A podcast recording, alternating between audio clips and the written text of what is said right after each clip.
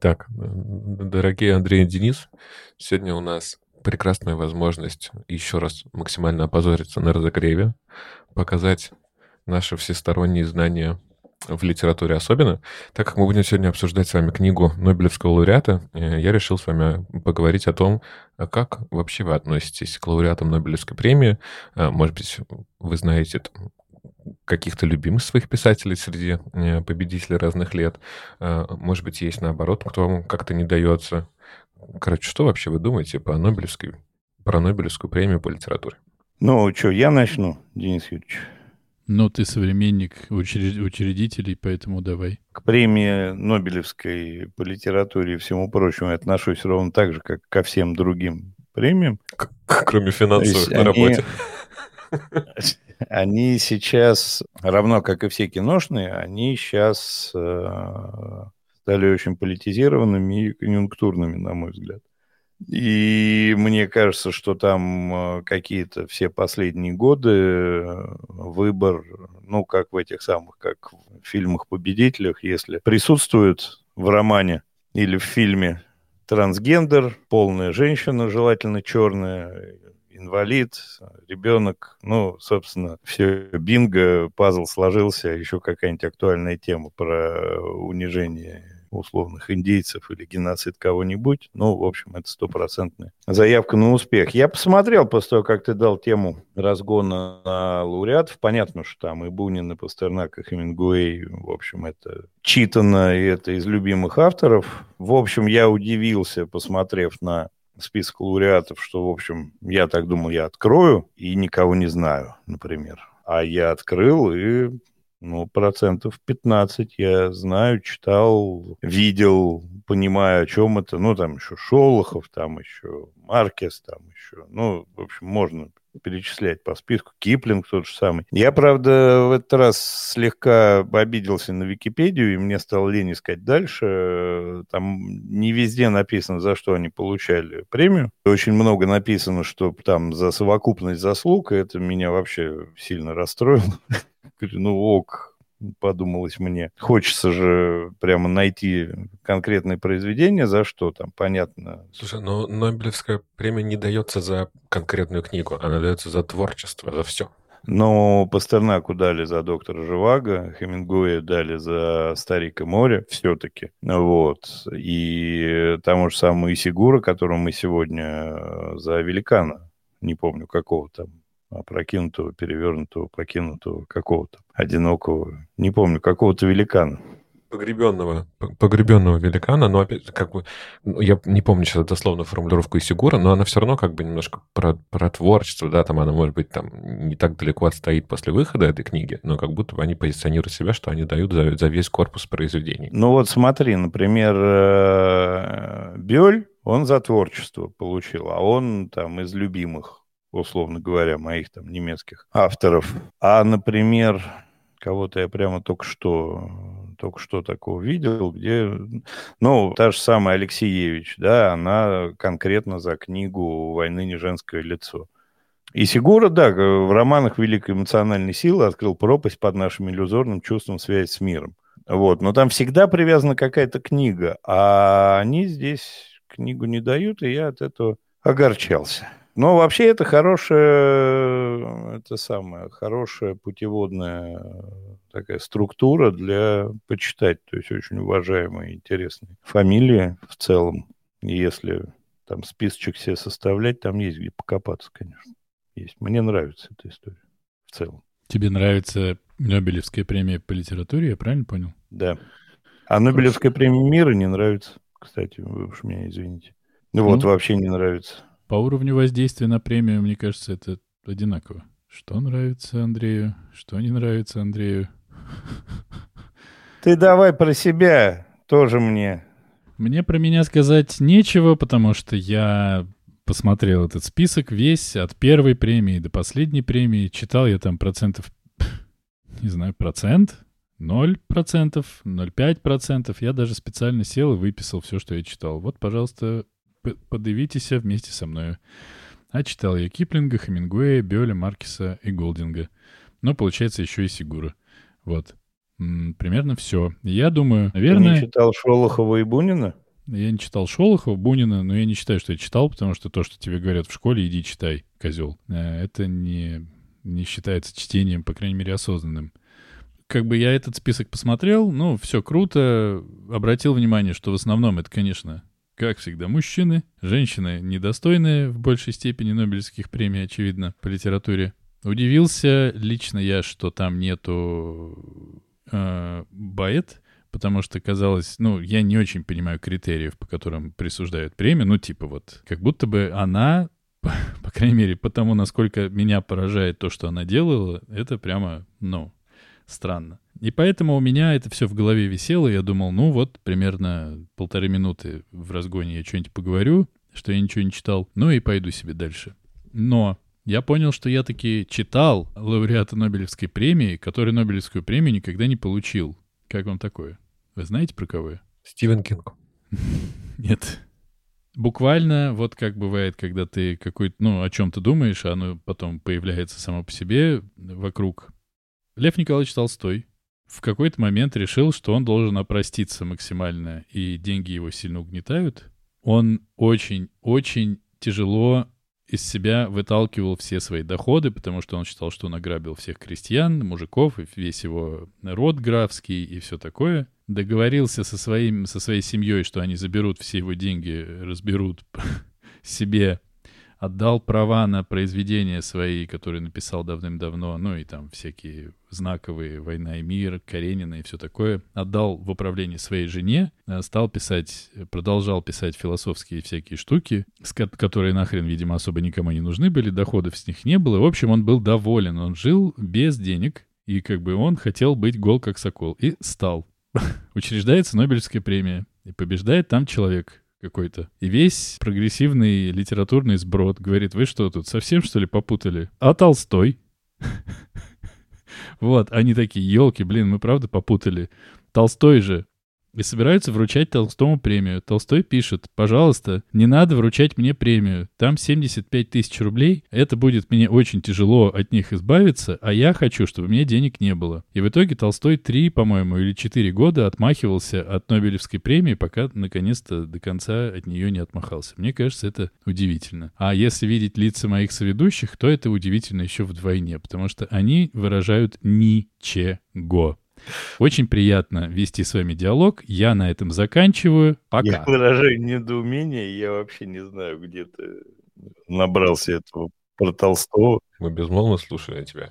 Мы в, в оторопе восторгаемся. Чтобы вы знали, один писал что-то на компе, другой о чем-то думал совсем другом. Я буду сдавать. Э, не буду говорить, кто, кто делал что, но они точно не слушали а то, что я рассказывал. Я, смотр, я смотрел список, нету ли там Толстого, и посмотрел, кто этот, э, которому после этого самого вручили премию, после ее появления. Сюлли Прюдом. А, еще... Общем, же... Толстой лучше всяко. Да что ж такое, ты сегодня дашь мне поговорить? Что происходит? Нет. Э, когда, Денис, ты, ты молчишь, когда я, ты начинаешь специально перебивать. Э, я после того, как еще сказал Стивен Кинг, я еще подумал про Мураками, потому что он же каждый год э, является каким-то лидером в, у, у букмекеров практически, что он должен все же наконец-то получить эту премию, но никак ее не получает. Может быть, когда-нибудь в один день. То есть он как этот самый, как э, этот выживший, как его? Леонардо. Леонардо, да, который выпрашивал свою премию миллиард лет. Может быть, когда-нибудь получит. Что касается общей, то я тоже не так много читал, что-то порядка 20, что ли, мне кажется, у меня получилось. Были какие-то школьные, я их не добавляю, потому что, конечно, ничего не помню, когда ты читаешь, потому что надо, никакого неудовольствия, ничего от этого не остается. Из э, самых моих любимых, есть ли у вас минутка, чтобы я вам рассказал, что всем надо читать э, Гюнтера Грасса и его э, э, э «Жестяной барабан»?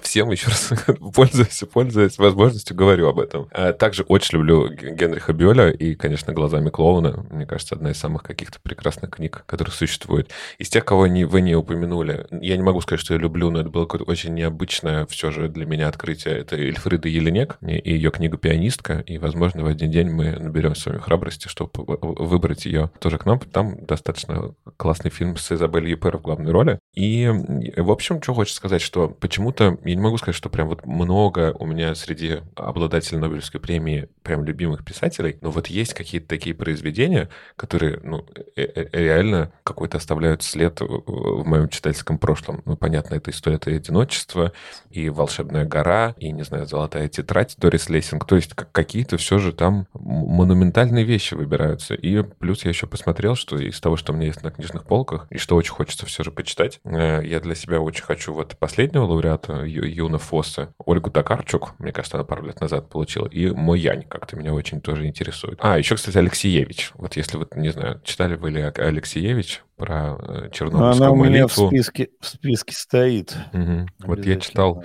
э, Чернобыльскую молитву и как там у войны не женское лицо, по-моему. Это тоже достаточно сильное впечатление оставляет. Мы, никто из нас не упомянул Сельму Лагерлёв. Мы все ее как минимум смотрели. Нильс и Гуся. Да? Экранизация? Выбираем. До следующего раз. Я даже диафильм помню.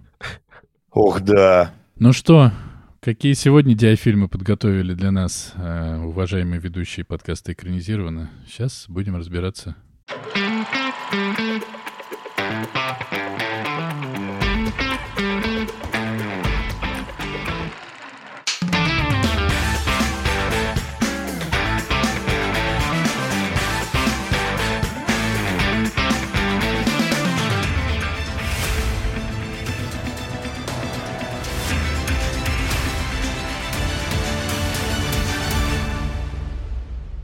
Всем привет! Это подкаст «Экранизировано». Здесь мы обсуждаем книги, которые стали фильмами, и фильмы, которые когда-то были книгами. Каждую неделю один из нас выбирает фильм, который мы будем смотреть, и книгу-первоисточник, которую нужно прочитать. Кино должны посмотреть все, а книгу должен прочесть выбравший, но могут и остальные. Очень важно. Обсуждаем мы все и со всеми спойлерами. Меня зовут Денис. Я думаю, что я просто поживу столько, сколько мне отведено. Меня зовут Андрей, и я по техническим причинам не пригоден для выемок абсолютно. А меня зовут Артур, и хорошо, что моя жизнь не зависит от моего умения рисовать. Давайте развлекайтесь. Я сегодня по- последний. Сегодня мы обсуждаем книгу, а потом фильм. Книга была написана в 2005 году. Ее написал Кадзуо Исигура. Она называется «Не отпускай меня» или, как говорится, «Никогда не отпускай меня». А в 2010 году по этой книге сняли фильм, который называется «Вы не поверите, не отпускай меня». Все это дело Артура. Вот Артур, пусть и это дело все. Слушайте, во-первых, что хотел первое сказать. Мы это в чате обсуждали, и, по-моему, я говорил это в прошлом выпуске при выборе, что в этой книге есть такой один важный спойлер, и как бы вот его нельзя вот проспойлерить. Э, И у меня такое осталось впечатление после первого чтения книги. А вот сейчас я второй раз ее прочитал, и как будто бы там нет никакого спойлера. Вся загадка примерно на сот страниц появляется. Что опять было, почему мои воспоминания так сильно отличаются, и воспоминания наших других слушателей, с которыми мы это обсуждали. Большой вопрос. Поэтому, может быть, я прям э, сразу все и заспойлерю.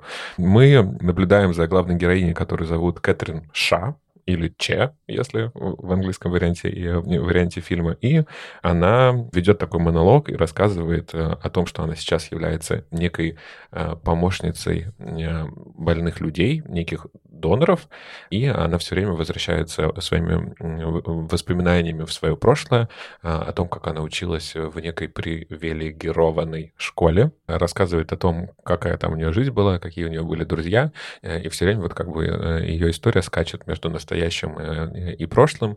Э, Мы все время видим какие-то э, такие интересные, интригующие загадки. Например, она говорит, но это случилось только там на распродаже. И мы сначала вообще не понимаем, о чем идет речь, и там только через пару глав наконец-то она нам рассказывает, что же такое распродажа. Очень сложно будет именно пересказывать в том формате, как она нам это все открывает, поэтому я немножко постараюсь расставить все это по порядку. Итак, Кэтрин вспоминает про свое детство в школе-интернате, и у нее есть лучшая подруга, которую зовут Рут, э, и вот они вместе учатся. Это некая такая загадочная для нас сначала школа, больше похожа на- на детский дом, в котором живут дети, я не знаю, 7-15 лет где-то, по моему ощущению.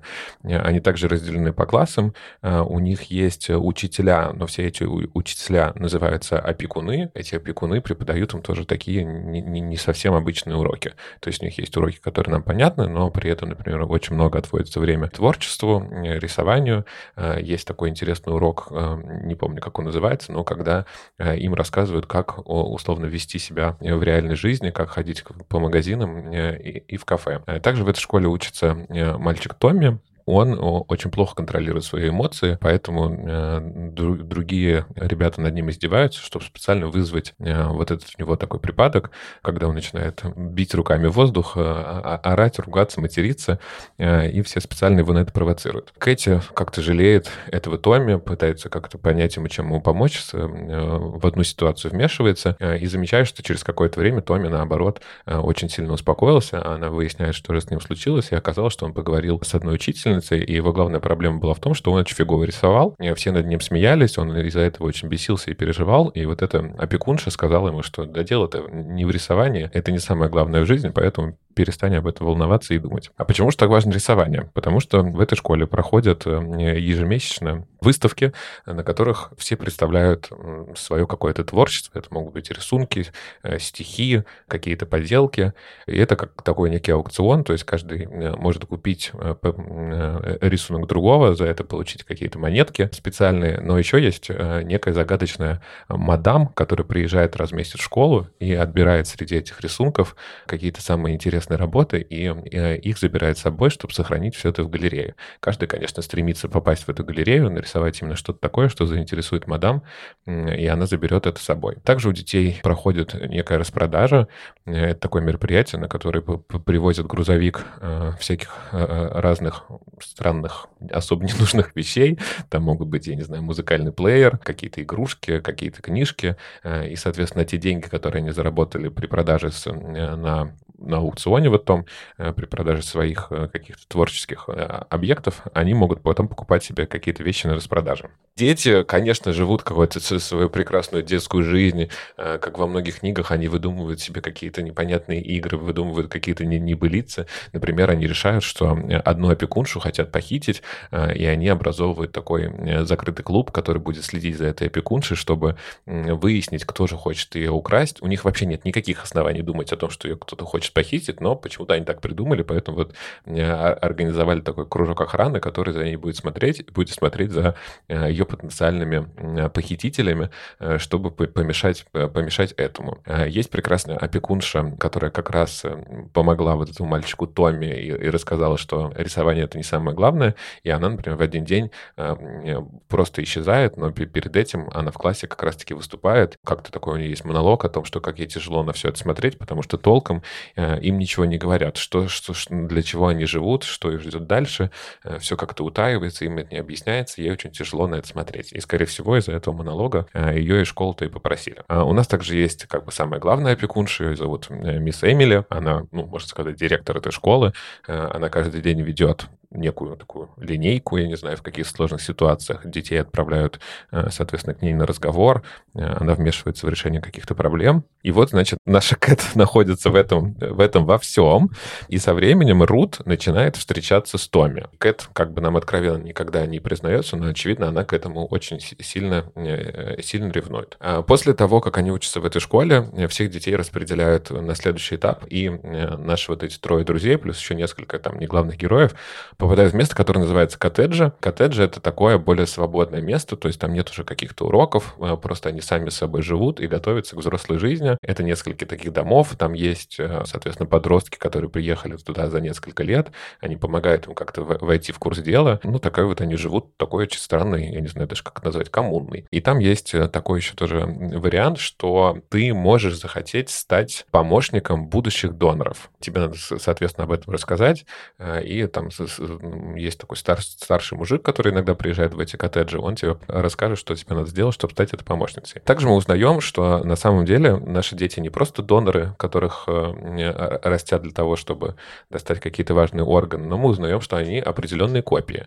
И по их мнению, в мире есть те самые оригиналы, с которых э, сняты их копии. Есть такое понятие, как «возможный я», «возможно я-я», то есть это тот человек, с которого как бы сделали тебя. И, конечно, э, все время они пытаются найти вот те самые оригиналы, они встречают каких-то людей, там, я не знаю, условно, в общественных местах и пытаются понять, мог ли быть этот человек их оригиналом. И э, в, в, этом, в этих коттедже живут парень с девушкой, они там они старше наших героев, и вот они в один день говорят, что, скорее всего, они в Норфолке видели женщину в офисе, которая может быть возможным я для Рут. Рут делает вид, что ей как бы неинтересно, на самом деле, конечно, она супер волнуется, ей очень хочется посмотреть на нее, понять, правда ли это, поэтому в один день они берут у, соседей машину и едут в город, э, чтобы посмотреть на эту женщину. Получается, э, едут э, наши главные героини Кэт, Рут, Томми и вот эти пара, которая более взрослая, вместе с ними живет. Они находят этот офис, видят эту женщину, но тоже понимают, что это, конечно, не она, да, она похожа на Рут, но это вовсе никакая не Рут, и Рут делает вид, что ей без разницы, но на самом деле очень сильно расстраивается. В этой поездке также у нас там у Кэт и Томми более как-то тесно завязываются отношения, но пока еще ничего не происходит. Во время этой же поездки вот эта пара спрашивает у наших троих друзей, что существует такая легенда, что те э, ребята, которые учились в закрытой школе, могут получить некую отсрочку от донорства. И если ты э, скажешь, что у тебя есть любовь и что, ты строишь настоящие отношения, тебе могут предоставить некую, некую отсрочку. Э, все говорят о том, что такого не было. Рут как-то загадочно молчит, а Томми очень сильно запоминает эту фразу, и так как он очень фигово рисовал в школе, он начинает рисовать и пытаться, наоборот, э, доказать, что он классно умеет рисовать. Э, Рут высмеивает его эти картинки э, и говорит также, что и Кэт кажется, что это картинки очень смешные. И вот и, по, по сути они расстаются в этом моменте, а Кэт решает стать помощницей доноров. Дальше мы, мы не видим, что конкретно происходило, и, и уже застаем, что Кэт является помощницей, она может выбирать тех доноров, за которыми она будет следить и помогать им, и она специально делает так, чтобы взять Рут в свои пациенты, а со временем также взять и э, Томми в свои пациенты. Мы видим, э, что Рут прошла, по-моему, сколько, две выемки, я уже не помню сколько, чувствует себя не очень, и она предлагает э, Кэт поехать за город, посмотреть какое-то одно интересное место, и вот это место находится недалеко от той клиники, в которой находится Томми. Они все втроем туда едут, Рут признается в том, что она, конечно же, помешала реальным отношениям, которые могли начаться между Кэт и Томми, э, и всячески перед ними извиняется. Э, и говорит о том, что им надо обязательно попробовать как-то быть, быть вместе. После этого э, Рут умирает, э, Кэт становится помощницей Томми, у них начинаются отношения, а Рут еще вот в той поездке успела отдать адрес мадам, той мадам, которая приезжала в школу отбирать разные рисунки детей. Кэт вместе с Томми едет к мадам. Оказывается, что мадам живет не одна, а с мисс Эмили, с той самой директрисой в школе. Они говорят, вот мы картинки тебе принесли, дайте нам отсрочку перед следующей выемкой. Не, не хотим, чтобы что у нас вы это вынимали. А на что им э, мадам и мисс Эмили говорят, да нет никакой отсрочки, мы ничего сделать не можем. Мы вот старались как есть, потому что эта система такая фиговая. А мы вот такую частную школу открыли, чтобы как-то вас э, немножко улучшить вашу жизнь перед тем, как вы станете донорами. Но ничего у нас не вышло. Общество против нас, государство против нас, поэтому наша школа закрылась. Поэтому, ребятки, сори, ничего сделать не можем вечером. Э, они возвращаются к себе, Томми готовит к очередной выемке, по-моему, к четвертой, и он решает расстаться с э, Кэт, потому что понимает, что это достаточно сложно э, просить ее помогать ему в таком состоянии, ну и вряд ли он переживет эту выемку, и у них есть такое понятие, как завершить, то есть это когда -то уже как бы из донора не могут ничего забрать, он умирает, но у него еще параллельно забирают какие-то еще следующие органы. Все, мне кажется, все, да? А, и после этого мы узнаем, что э, Кэт тоже перестает быть помощницей и тоже скоро станет донором и будет готовиться к своим первым выемкам. Ну, мне кажется, я прекрасно справился. Я вижу по вашим взглядам. Я наверняка что-то забыл, Андрей, но даже я не позволяю тебе ничего добавлять. Это что-то новое в наших отношениях, милый. А, я тебе не позволяю. В смысле? В смысле я не... Нет, я тебе позволяю рассказывать о своем мнении, высказывать сколько тебе угодно, но не надо говорить, а ты забыл еще про кассету. Так мой пересказ бы на 40 минут вышел, я к этому. А он меньше занял? У нас как раз кончился Zoom, пока ты пересказывал. Такого у нас давно не было, что первой части не успели рассказать. Про кассету ты действительно забыл, а про нее забывать довольно бессмысленно с учетом названия произведения. Ну вот, у Кэт была кассета, которую она на какой-то распродаже добыла, и она ее втихаря слушала, и как-то под нее танцевала, и ее застала мадам, и очень ее запомнила из-за этого, и в последнем разговоре все это сработало на узнавание, скажем так. Ну, кассету кто-то украл, потом она ее вместе с Томи нашла в другом городе, когда они там ездили как раз, смотрели на возможный Ярут. Ну, в общем, что я вам хочу сказать? Ужасная книга, страшенная, чудовищная абсолютно. Очень хорошая, прям волшебная, но страшная, что прям нету сил.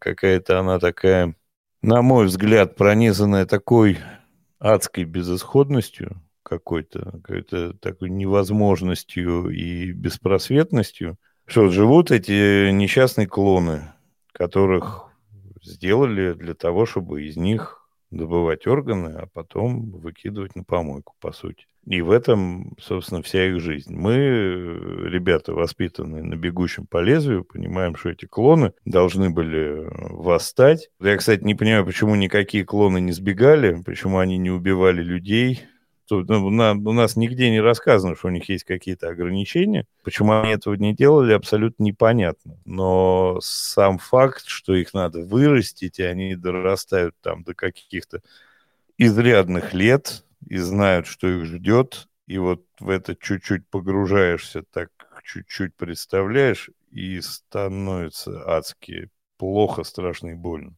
И очень круто.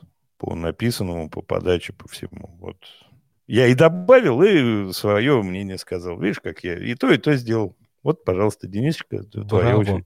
Ну, я всю книгу, которую сейчас читали, как будто бы по второму, что ли, кругу это у меня было или нет, я до сих пор не могу понять. Кажется, что я ее читал, но, возможно, я ее и не читал. В любом случае, я ее в этот раз слушал, читал, как это, Андрюх, ты говорил, великий, но не величайший, и как там про Князева мы решили, э, что он не самый-самый лучший? А... Ну, да, но это не мы решили, это э, в этом самом обыкновенном чуде. Вы не великий, выдающийся, да и только. Ну да. вот.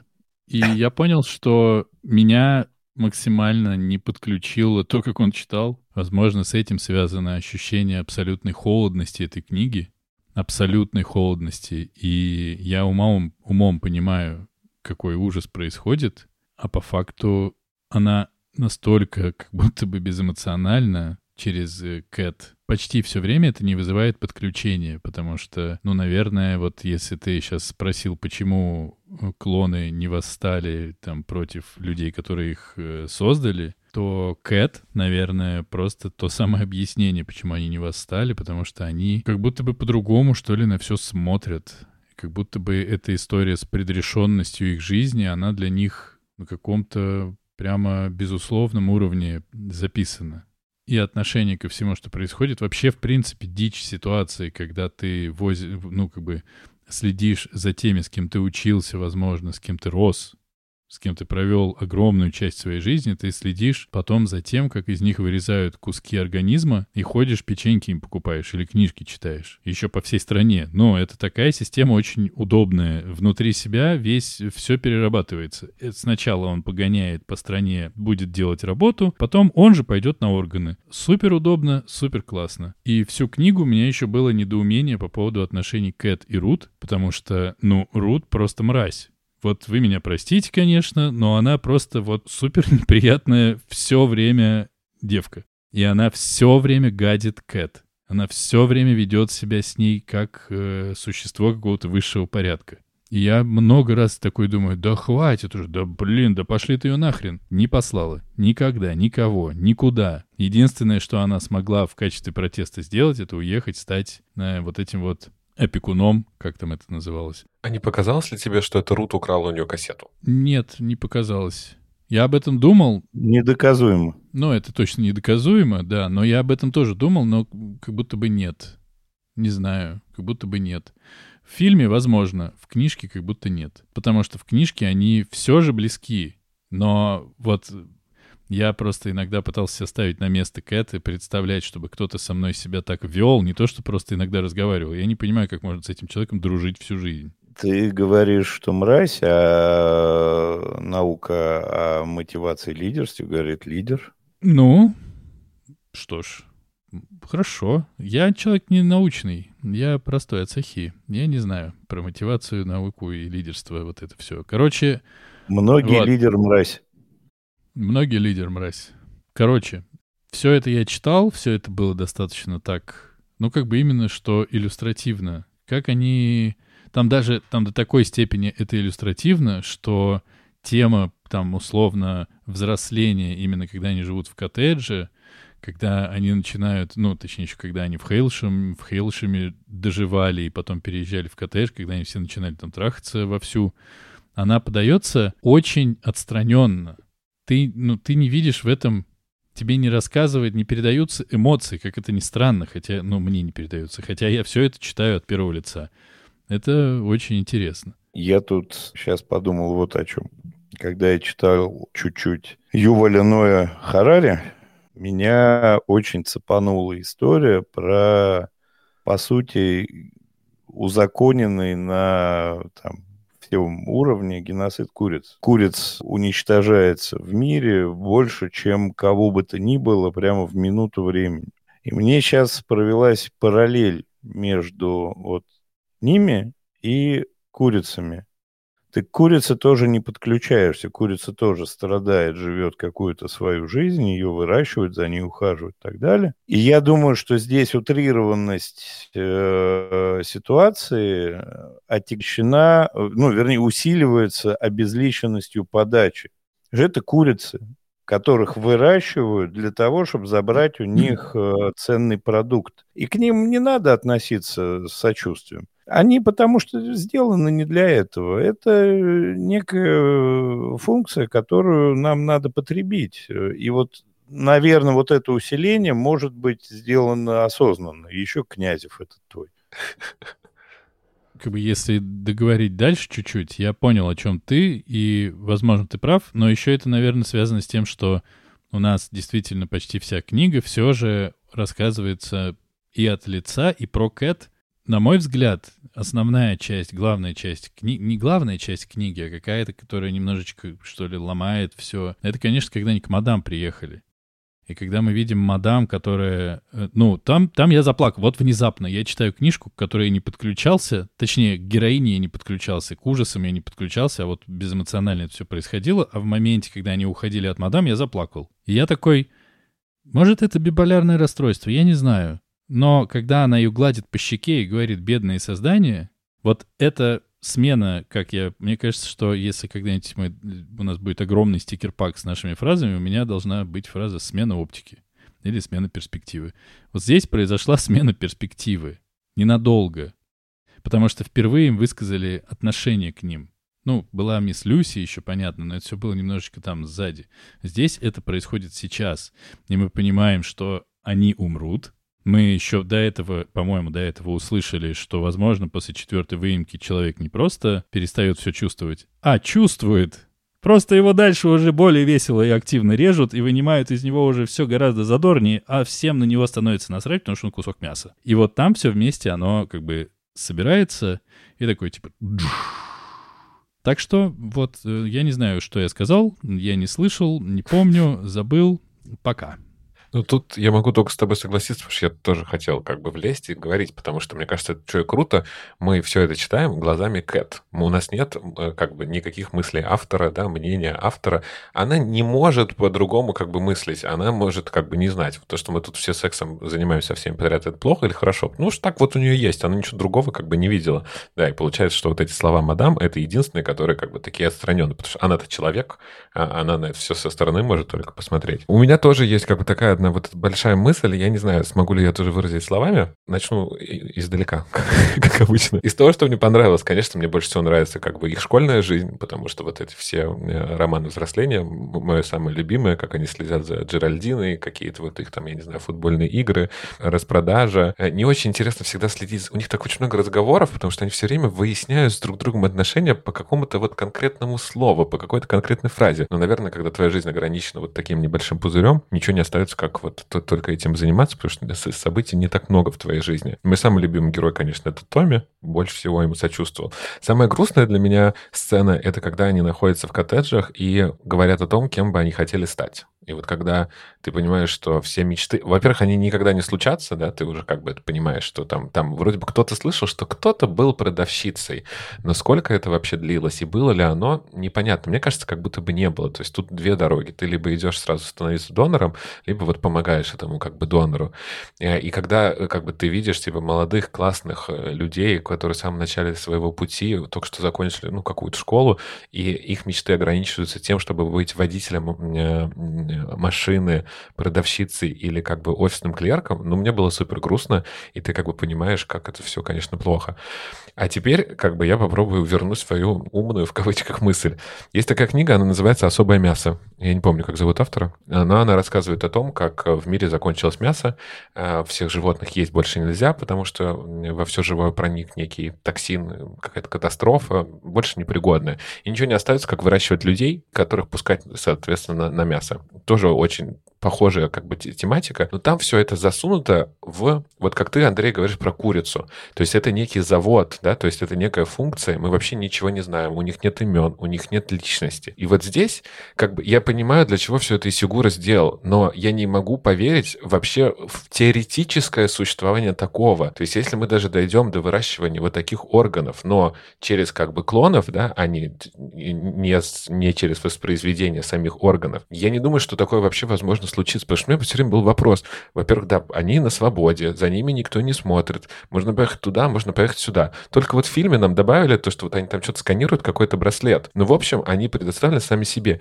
И зачем же вы так делаете? Зачем же вы показываете им мир, а потом его как бы лишать? Зачем же вот эм, эти помощники должны ездить по всем графствам, как бы, да, Великобритании? Как бы нельзя их в одном месте как-то собрать? Может быть, я сейчас предпринимаю какую-то попытку разрешить все это, ну, типа, а, там, на, на этом заводе мы не видим, ну, как бы нехай есть, да. Короче, это такая болезненная тема, у меня нет ответа, как бы, вот такого этического вообще. Это такой представить можно, это как бы ок или нет, я не могу пока ответить. Но даже вот, но в том формате, как оно у Сигура представлено, как будто такое, в принципе, как бы невозможно. И это вот от этого книга мне чуть-чуть как бы не нравится. То есть она как будто бы излишне романтизирована, а, а ситуация так повернуться, на мой взгляд, не может. Но еще, конечно, какая моя самая как бы важная тема, это искусство. И как будто бы, опять, может быть, вижу, чего нет, но как будто нам здесь показывают, что вот эти все размышления Томми и Рут, Томми и Кэт о том, что я сейчас понарисую тут каких-то животных, и вот нам дадут, э, как бы, скорее всего, в галерею забирали для того, чтобы понять, есть ли у нас души, и чтобы нам в дальнейшем э, давать какие-то отсрочки. Не есть ли у нас души, а какие у нас души. Ты понимаешь, ну, то есть, ну, мы же со стороны читаем, думаем, ребятки, вы что, как с ума посходили? А с другой стороны, ты опять возвращаешься на их реальность и понимаешь, самое яркое событие в их жизни, которое происходит, это вот эта некая выставка, да, некий отбор в галерее. И опять я тут вижу, что как будто бы единственное, что может тебе принести радость жизни, единственное, что может продлить твою жизнь, это как бы искусство. Но и даже оно как будто бы не, не может, э, как сказать, под, под свою власть как бы, да, за, забрать все и решить все какие-то проблемы. Я по поводу искусства, это, ну вот как раз твоя оговорка, что они, дум... они хотят узнать, есть ли у них душа, мне кажется, это тоже гигантский слом. Это гигантский как бы поворот. Мы думали, что мы вам приш... будем присылать, вот посмотрите, мы не врем, мы правда любим друг друга, вот здесь же будет видно. И когда выясняется, что эти работы были для того, чтобы доказать, что у них вообще есть душа, вот это было добрый вечер тоже, потому что, ну, это, ну, я таким вопросом не задавался, потому что, ну, как бы мне, ну, у меня нет такой категории в голове, э, что у этих людей нет души потому что они родились там из пробирки. Ну, ну, то есть у меня вопроса этого не возникало. А там просто, да вообще в целом, есть ли у вас душа? Не то, чтобы родились из пробирки, они клонированы. То есть это чуть другая история. Ну, суть не от матери, я имею в виду. Ну, в смысле, что это искусственное происхождение. Из пробирки, не из пробирки, на шампуре их накрутили, как шаурм. Я не знаю. Ну, короче, ты да, понял. кстати, нам, нам не рассказывают, да, как они вообще появляются на свет. Мне кажется, как будто тоже к монологу вот, вот этой мисс Ли, Лили, да, ее звали, которая ушла, что она бы хотела бы, может быть, им Люси. все рассказать. Люси, да. Они ж ничего и не знают. Вот они говорят, вот так вот делайте, вот здесь, потом вот тут туда идите. А что за, за пределами, не знаю. Чудовищно. Нет-нет, это чудовищно, это абсолютно. Но вопросики имеются. И как будто бы всю эту чудовищность немножечко размазывает вот эта романтичность, и что, ну, теперь я люблю ездить по дорогам на огромным долгим путешествиям, подчиняю свое свободное время, слушаю кассету или еще что-то делаю. Но, может быть, здесь еще говорится о том, что если ты вырос в таких условиях, у тебя не появится стремление жить по-другому, ну, то есть у тебя нету другого ориентира, и ты изначально, простите за аналогию, р- в- растишься как раб, ну, условно. У тебя есть одна цель, и другой цели у тебя быть не может. Даже если ты захочешь, и, кстати, об этом мадам же тоже говорила, приезжала по 2, 3, там 5, 6 пар в год из всех. И стало потом меньше. То есть, ну, как будто бы вся эта система воспитания, в которой говорится, что ваша задача отдать органы, вы 18 лет живете сами по себе, ну, в смысле, в закрытом сообществе, вы не можете выехать, вам даже за забор страшно выйти, потому что мальчик один вышел вон, и ему ноги и руки отрезали у дерева и оставили так. Может быть, в этом они- их основной, ну, основной, основная поломка. У меня, кстати, еще один вопрос возникал, когда я это слушал и читал. Они же не просили отменить им выемки. Они просили об очень простой и очень небольшой истории. Повременить три года. Притом их было всего по пальцам одной руки пересчитать. Да. И я до конца не понял, почему бы им нельзя бы этого было разрешить. Ну, потому же, почему они не, не бунтуют. Абсолютно. Такая система. Так как нам не описан мир вокруг, и вообще почему так, и какие у них сдерживающие факторы, то эта история вообще непонятна. Почему нет? И это какое-то формирует дополнительную жестокость, необъяснимую, вот такую, что а можно мы там еще два дня, еще часик погуляем, спать не будем? Нет, нельзя спать. Все. Ну, то есть это малость, которую можно было бы и позволить, и это дополнительно нагоняет жути на меня. Давайте перейдем к фильму. Я думаю, что тут мы много еще можем говорить про, про книгу, но типа тогда совсем выбьемся из тайминга. Возможно, к каким-то темам еще вернемся через фильм.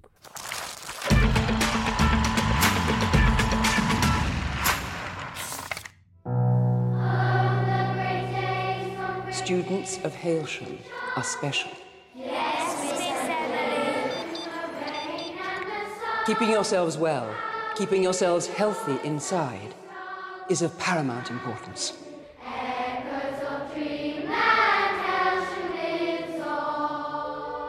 None of you will do anything except live the life that has already been set out for you. And sometime around your third donation, your short life will be complete. That's what you're created to do.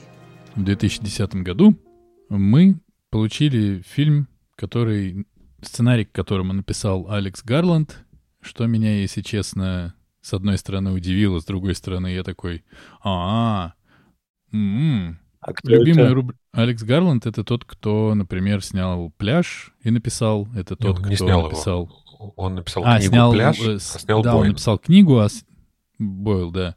Он аннигиляцию снял. Род мужской. Род мужской снял и написал, и прочитал. И Да. Так вот, у нас э, рубрика «7 дней», любимая Артуром, потому что здесь просто охренеешь, что вообще такое. Здесь снимались, ну, обычная Кэрри Маллиган, обычный Эндрю Гарфилд, Кира Найтли, Шарлотта Рэмплинг, Доналд Глисон, Салли Хокинс. Это только те, кто вот у меня в голове как бы отозвались. Это я, ну, каждый раз ты кого-то видишь и думаешь, блин, ничего себе, ничего себе, ничего себе. Что сказать про фильм?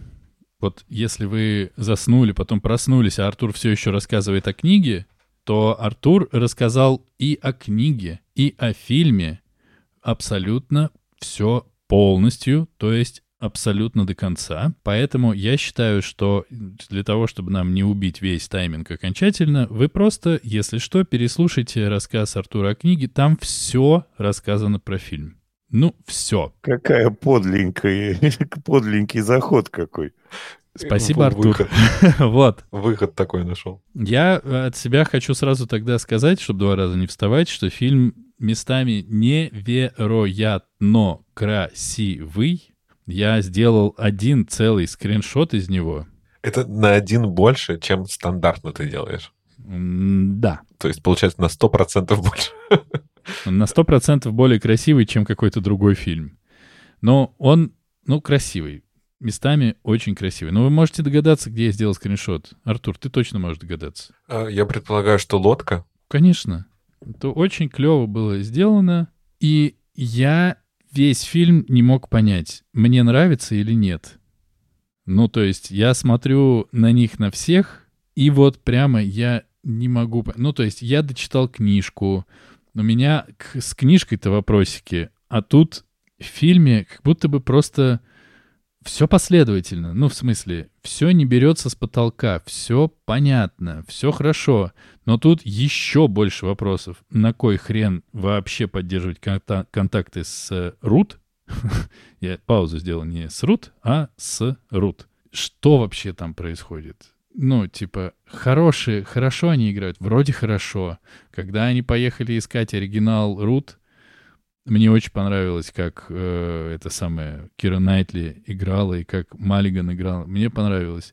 Понравился ли мне э, Эндрю Гарфилд? Ну, елки-палки, ну он какой-то пес. Ну, честное слово, такой просто... Бак? Ну, ну, примерно. Вот как в чатике у нас показ... А, нет, это не... Да, где это? У нас же показывали, точно, в чатике, как снимают вот животных. Но если бы...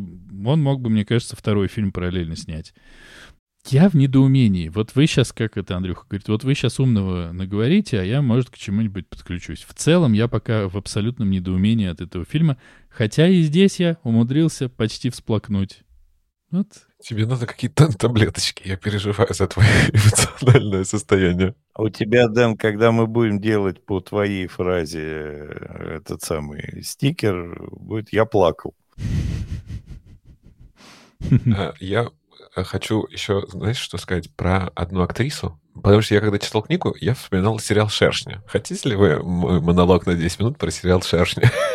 Так вот, почему я вспоминал? Потому что, ну, там немножко по структуре похоже, да, то есть мы видим одних тех же героев молодыми, и там, условно, спустя 10 лет в настоящем времени. И вот а, молодую Киру Найтли играет Элла Пернелл, и она играет в «Шершнях» одну из главных героинь, э, э, ну, уже как бы выросшая. Ну, уже взрослая. Да, да, ну, уже взрослая.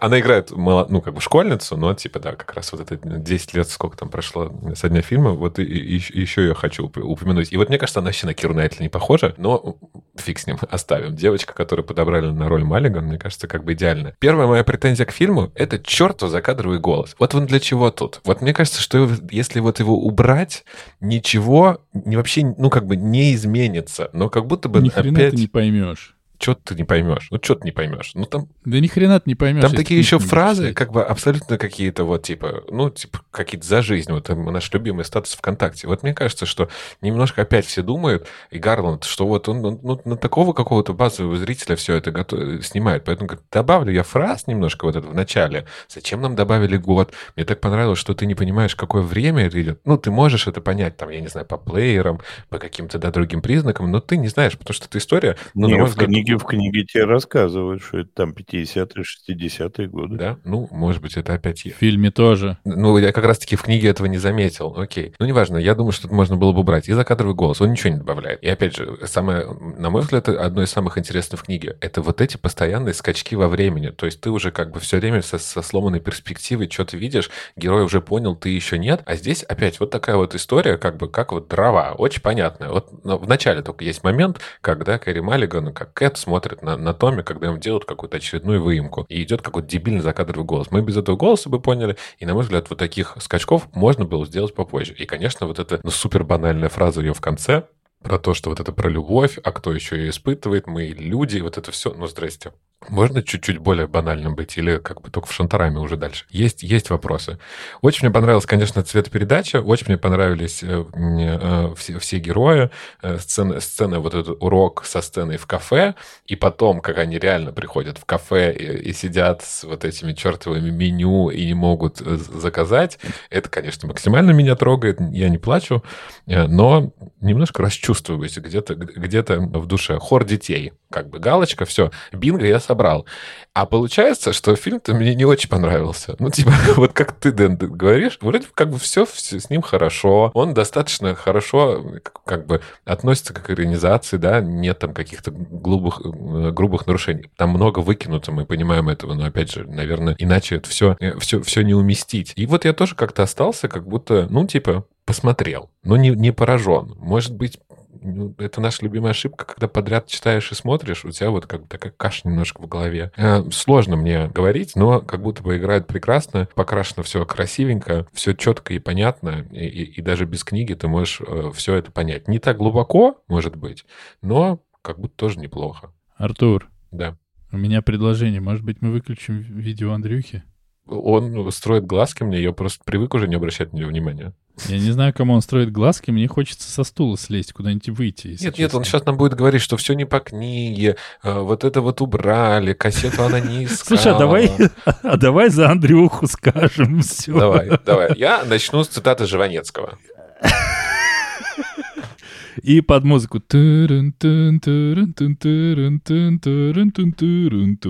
А что, високосный год хорошая группа. Зря вот так. Андрей, скажи же, пожалуйста, нам, что ты, какие знаки ты нам Все, делал? Наиг... наигрались.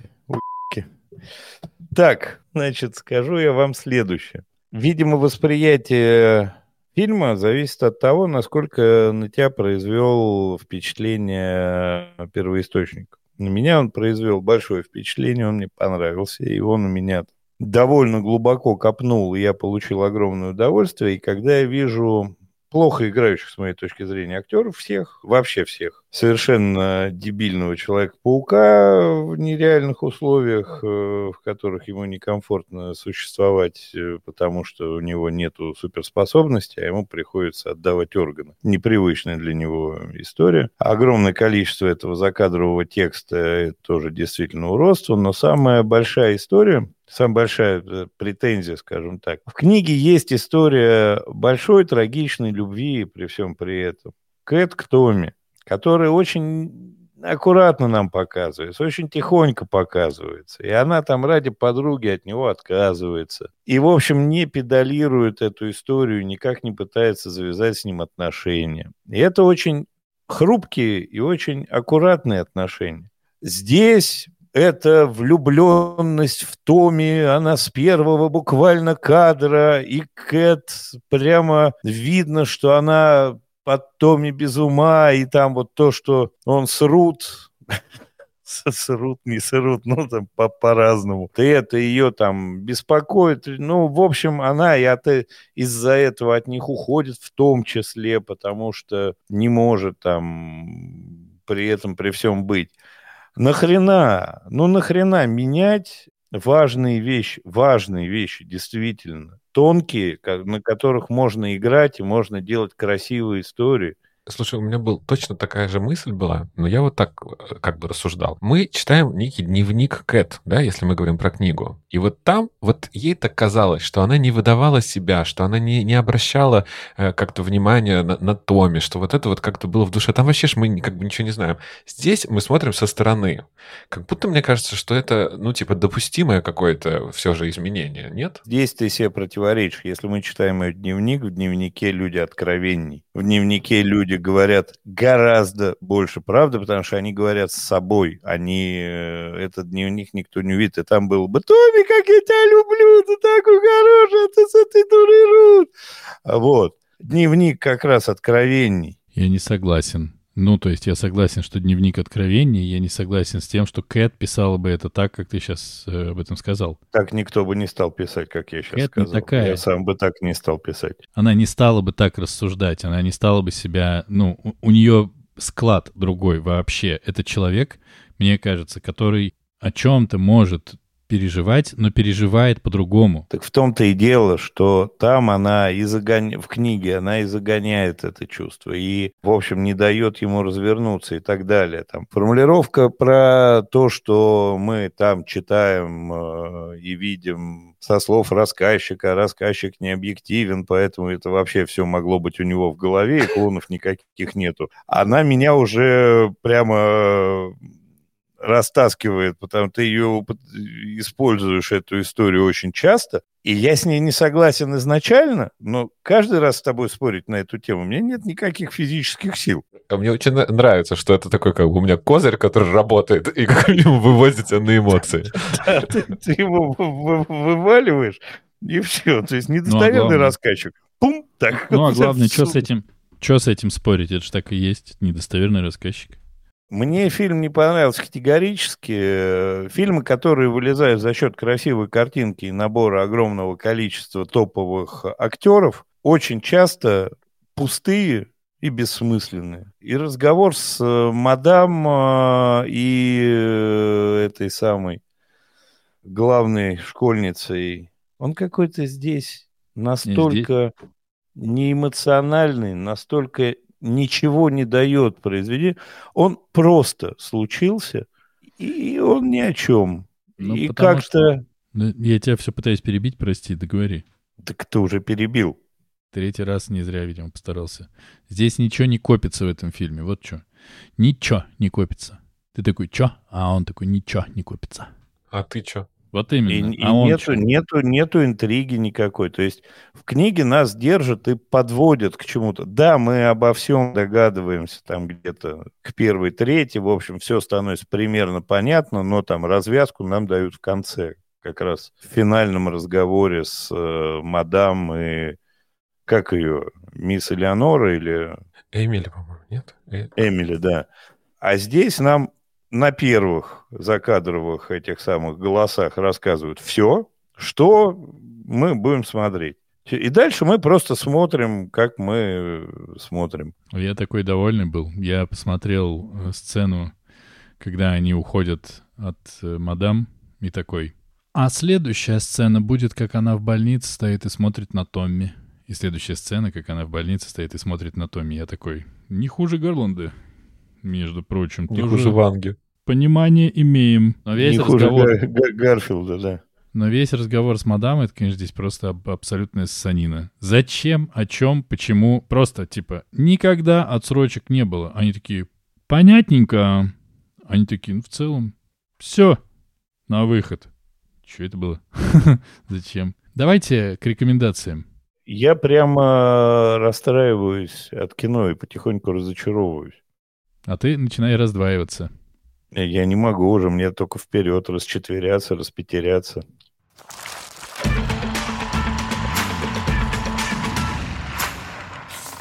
Последнее, что я скажу, и перейду к рекомендации. Такой странный момент, я не могу сказать, что мне понравился, но я когда читал книгу, я все время представлял, что они являются как бы до- донорами внутренних органов. А тут ты еще видишь там какую-то девушку без глаза, еще что-то. Ну, это прям как-то тоже сильный какой-то образ произвел на меня. Э, Рекомендация у меня однозначная. Книгу читать э, и и Сигуру читать.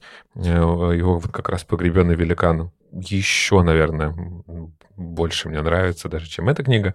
Вот, а фильм, ну, как будто я тоже его порекомендую посмотреть. Может быть, даже перед книгой как-то растянуть во времени. Ну, он неплох, не такой монументальный, не такой глобальный, но тоже ничего. Немножко, конечно, превращен в такой романтическую э, историю в необычных обстоятельствах. Читайте, смотрите, но не обязательно смотрите, но читайте, скорее всего. Не могу сказать, что я от всего от этого в восторге, но на книжку время потратить стоит, на фильм не обязательно. Книгу читайте обязательно, фильм говно, смотреть его не надо. Вот, это просто плохое кино, э, с моей точки зрения. Тратить время на плохое кино, когда есть возможность потратить время на хороший фильм, на совершенно не обязательно.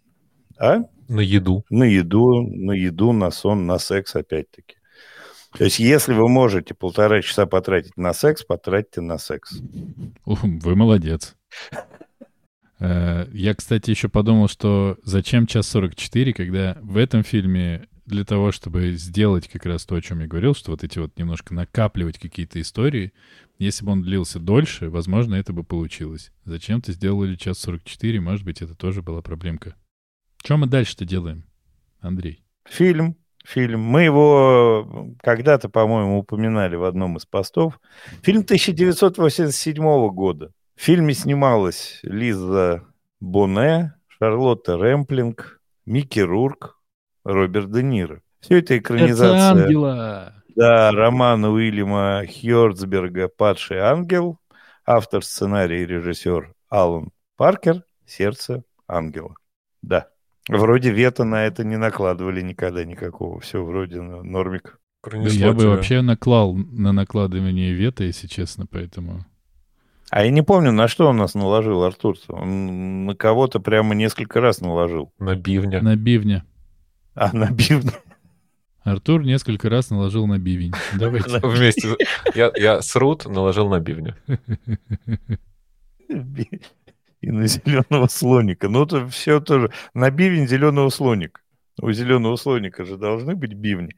Если вам не скучно нас слушать, вы можете продолжать это делать больше а, с помощью Boosty, на котором можно слушать три варианта больших нас. А, первый вариант а, тариф «Я мы не договорили», где мы даем дополнительные 10-15 минут контента о том, что с нами произошло в мире книг, кино, музыки, телевидения и личной жизни за последнюю неделю. Второй тариф имени Харрисона Форда, где наши слушатели получают доступ к спин подкаста экранизированного, в котором мы обсуждаем фильмы, которые не являются экранизациями, иногда не являются даже фильмами, которые стоит смотреть, иногда не являются ничем, но мы это делаем, обсуждаем, шутим, веселимся. Это коротенькие минуточек на 30, 40, 50 замечательные штучки. И третий тариф «Крестный отец» подкаста экранизировано, где вы получаете возможность участвовать в записи подкаста основных выпусков, а в качестве слушателя, писателя в чатик, комментатора разных комментариев и получать весь этот контент в несмонтированном виде и на неделю как минимум раньше, чем все остальные слушатели. Как бы это странно не звучало. А я напоминаю, что слушайте нас там, где вам удобно. Мы есть везде. Где нас слушаете, ставьте оценку и пишите комментарий. Нас также Красавчик. можно слушать в YouTube, а еще у нас есть прекрасная группа в Телеграме и в Инстаграме, где мы делаем э, интересные подборки, разыгрываем призы и общаемся с нашими слушателями. Точка. Пока. Пока. В общем, стоит прислушаться, наверное, к тому, что специально выращенные дети-клоны говорят о том, что происходит с людьми за оградой, потому что чаще всего они оказываются правы. Всем пока. А ты можешь рассказать, ты это как-то дополнительно сидишь и пишешь по ночам, вот весь этот э, мудрый текст? Как интересно, ты синоним слова «чушь» нашел. Или ты импровизируешь импровизационно? Бывает по-разному. Бывает по-разному. Мы с Андреем не всегда э, справляемся с тем, чтобы подводку придумать. Ты умудряешься как бы еще прощание интересно сделать. От, отводку. А да. я, я как будто сейчас тост говорил. Так, выпьем за это.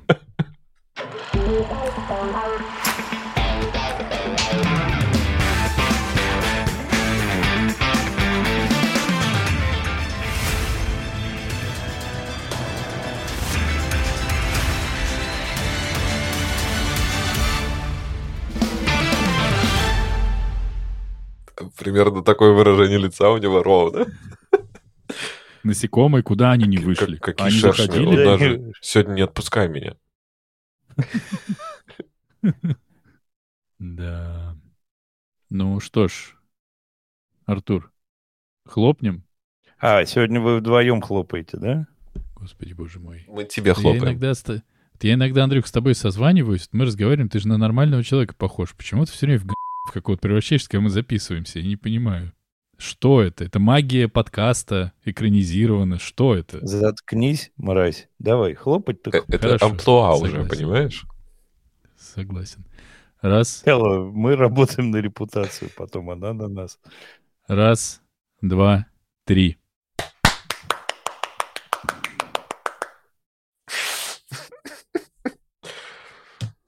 А вот мне по вот этому вот